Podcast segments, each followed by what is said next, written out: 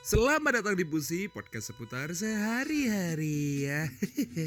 untuk kali ini saya mau curhat teman-teman sebenarnya. Sebenarnya untuk Pusi kali ini tuh kayak apa ya?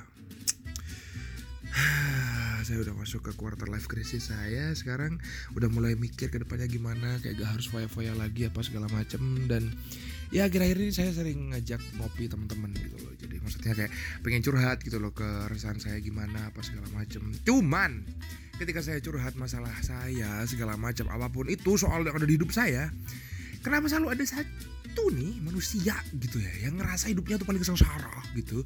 Jadi misalnya kalau saya cerita um, bro uh, gue mau cerita nih. Ya kenapa men? Jadi gini nih apa namanya uh, gimana ya? Gue agak kurang suka sama kerjaan gue sekarang gitu. Terus kayak um, kayaknya gue harus resign deh gitu.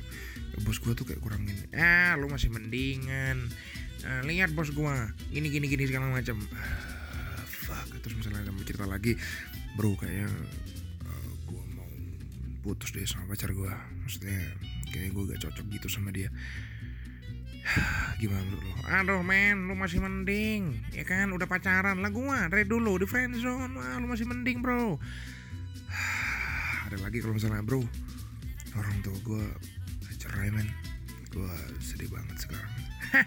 lu masih mending main cerai ya orang tua gua itu cerai tuh sama-sama nikah lagi bisa gak sih anda ini mendengarkan dulu apa yang saya ceritakan gitu loh. Gak semua tuh harus soal kamu gitu loh. Gak semua di tongkrongan tuh harus semua cerita soal sedih-sedihnya kamu. Enggak. Tapi kan aku juga pengen didengerin gitu loh. Paling enggak kalau misalnya gak bisa ngasih tanggapan atau apa pun itu, ya paling enggak jangan ngasih apa ya ceritanya lebih sengsara gitu loh. Ini bukan perlombaan untuk jadi lebih sengsara, untuk lebih apa namanya lebih menderita atau apa segala macam. Enggak. Tolong ya.